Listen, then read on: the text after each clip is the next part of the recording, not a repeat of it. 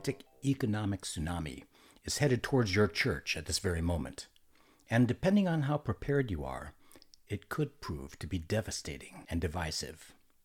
Your church budget committee will need to make some very tough decisions as your church budget shrinks. And I wouldn't want to be part of the committee that needs to make those very tough decisions. So, what do you think? Will your budget committee reduce the salary of your entire pastoral staff equally? Or are they going to lay off your youth pastor and then cut all your administrative assistants? And after all the staffing battles have been fought, and there's been decisions on what to do with the, the staff and the pastors, there's going to be some very difficult decisions regarding ministry. Do you continue to support the battered women's shelter or the after school feeding program for underprivileged kids? Or what about that missionary family half a world away who relies on your support? Where do you cut in the ministry budget? How divisive will the struggle over funding be in your church? You need to begin that plan now. There's obviously going to be some hurt feelings as cuts are made to personnel or to programs.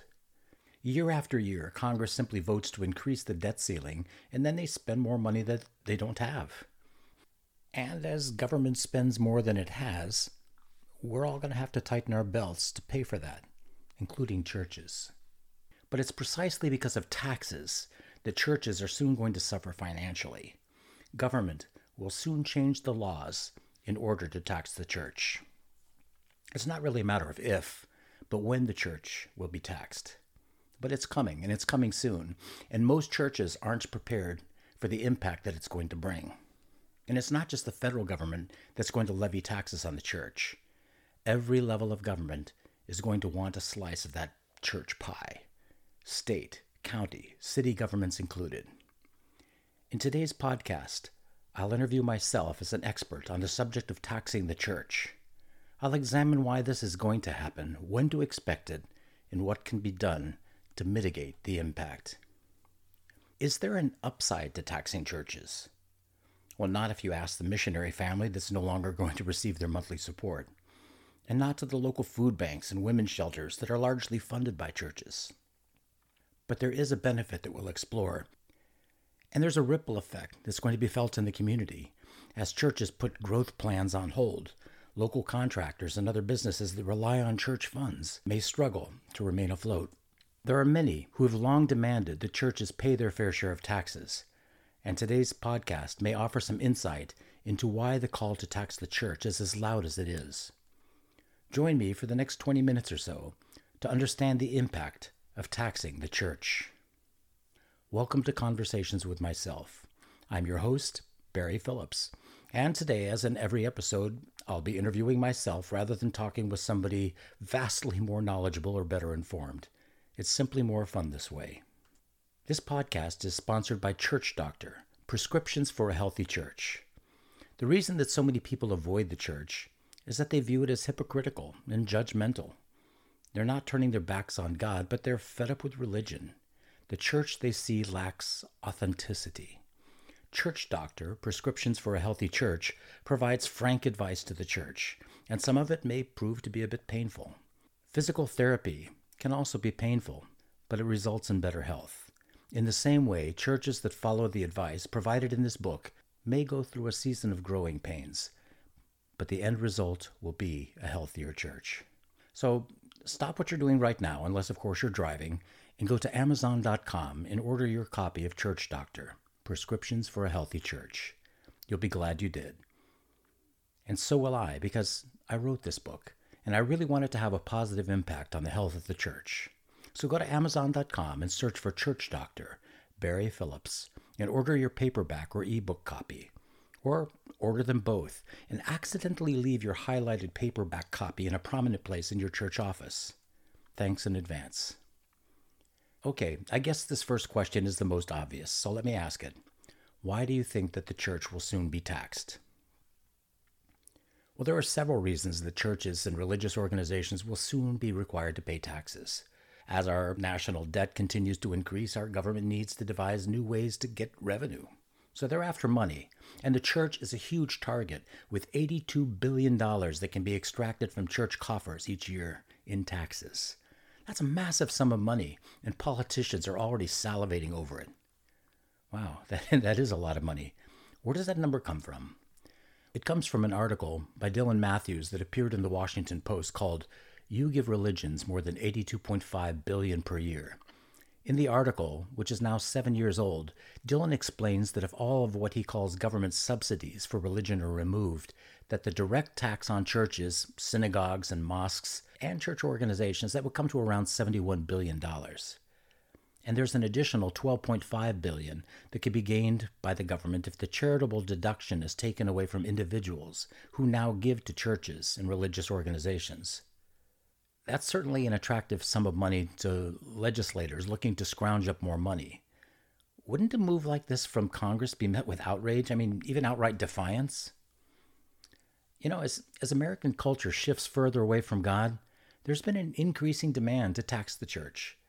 This is coming from many directions. The loudest voice has always come from atheists who detest tax breaks for the church, which they're denied. They've long been fighting for tax breaks to be removed from the church, but they've been joined by a rapidly growing population of non religious or agnostics who could care less about religion. Taxing the church doesn't affect them in any way. In fact, it might prevent them from paying more in taxes. So they're all for it. So those who consider themselves to be non religious or even anti religious might view tax breaks for the church as favoritism. Exactly. They see our culture becoming more and more at odds with religion and wonder why the government allows them to be subsidized, churches, that is. And the fight to tax the church isn't merely a financial struggle, is it? Clearly, there are some ideological forces included in this effort. Yeah, that's, that's quite true. When the church speaks out against gay marriage or legalized abortion, there are many who would love to silence that voice of the church. And there are many organizations that would love to remove the tax exempt status of churches that don't yield to their particular worldview on a given issue. And of course, those who support the LGBTQ agenda or those who insist that abortions be made available on demand, they're not alone in their desire to silence the voice of the church. What other ethical issues does the church raise that culture opposes? Well, divorce is one. More than half of U.S. marriages result in divorce. So any church criticism of divorce tends to offend people who have been divorced uh, or are planning a divorce. And there's a host of other issues where the church clashes with culture premarital sex, doctor assisted suicide, human cloning. The church takes a great number of stances that offend mainstream culture in America.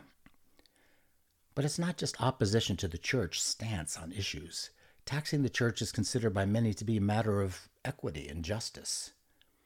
Let me read you a quote from Mark Twain as he advocated taxing the church. No church property is taxed, and so the infidel and the atheist and the man without religion are taxed to make up the deficit in the public income thus caused. Former U.S. President Ulysses Grant, in his address to Congress in 1875, said, and I'm paraphrasing here, the protection and benefits provided by government to the church will not be looked on without resistance by those who must pay taxes. It seems that giving religion a tax break has long been unpopular, so it's not just a concern for those who wish to silence the voice of the church. No, it's not.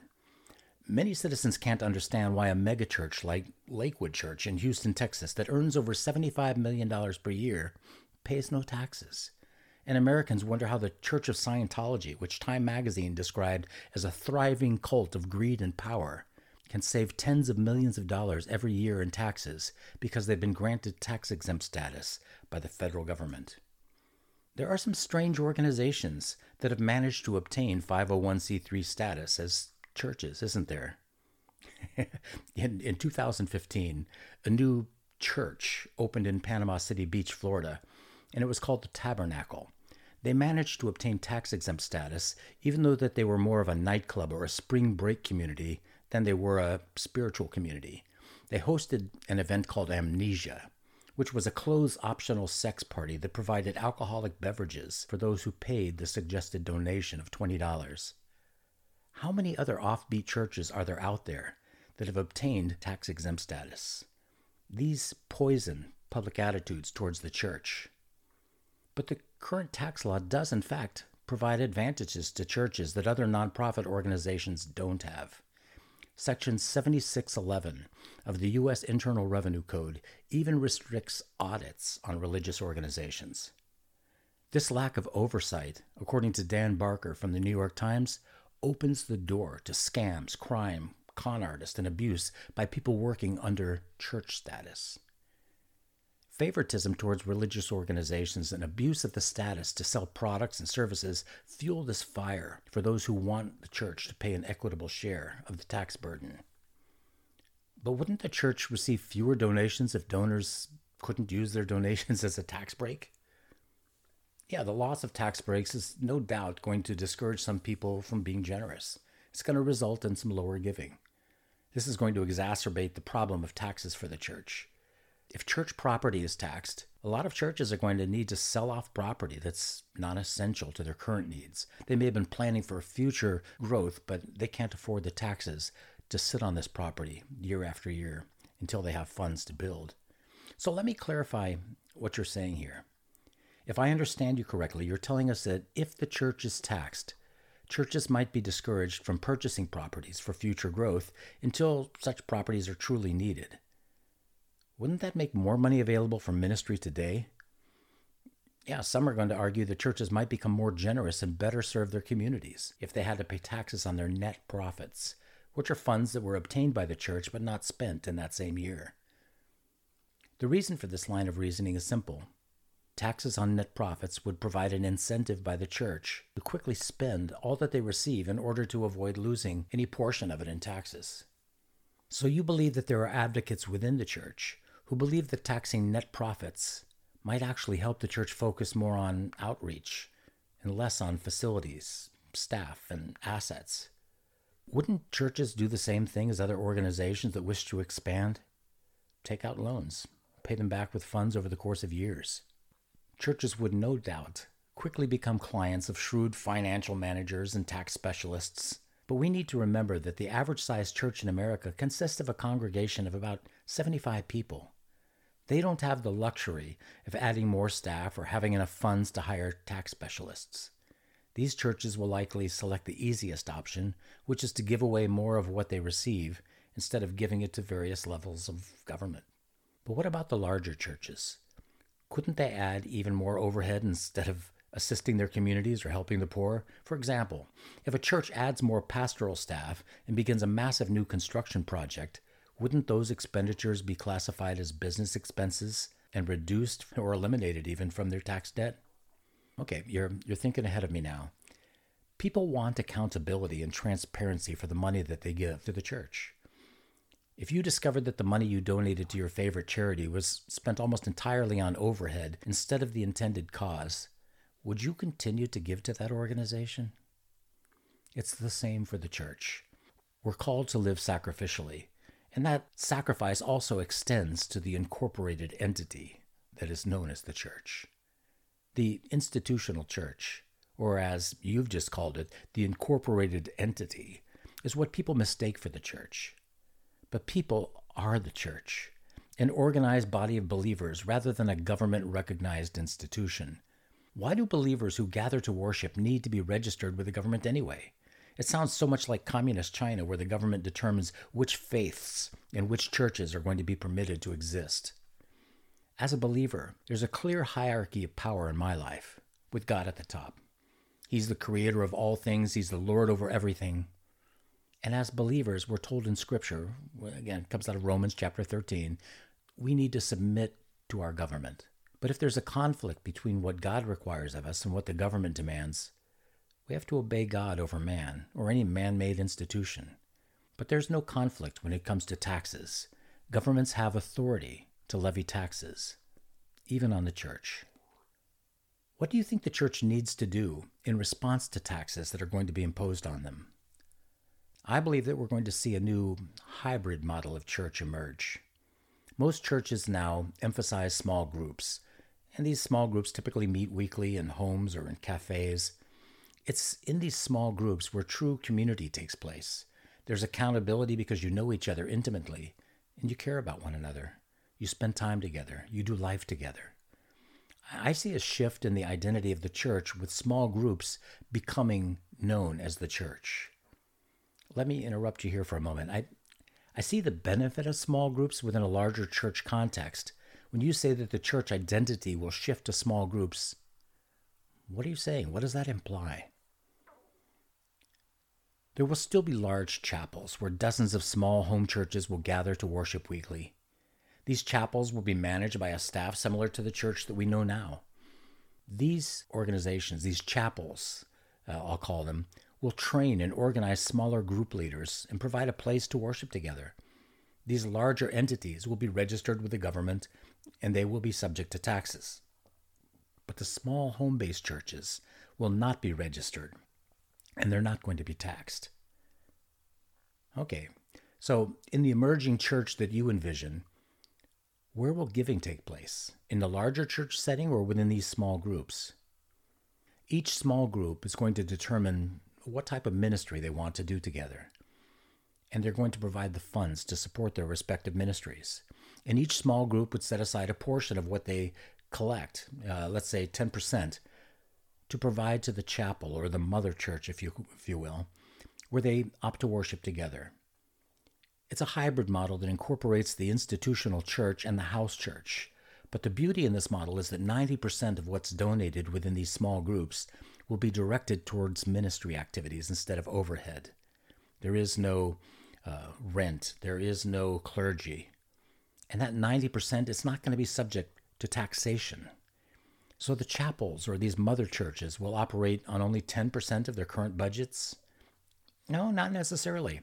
The goal is for small groups to replicate and to grow the church. As more small groups are created, they're also going to provide 10% of their funds to the chapel where they go to worship. And the staff at most of these mother churches or chapels are going to be a lot smaller than they are now because their focus is going to be centered only around conducting worship services and training in equipping these small group leaders. I am sure there's much more to be discussed about hybrid church models, but as it pertains to taxes, this model makes sense. So, what advice do you have for churches now, before taxes are imposed on the church? Now is the time to test out a hybrid model.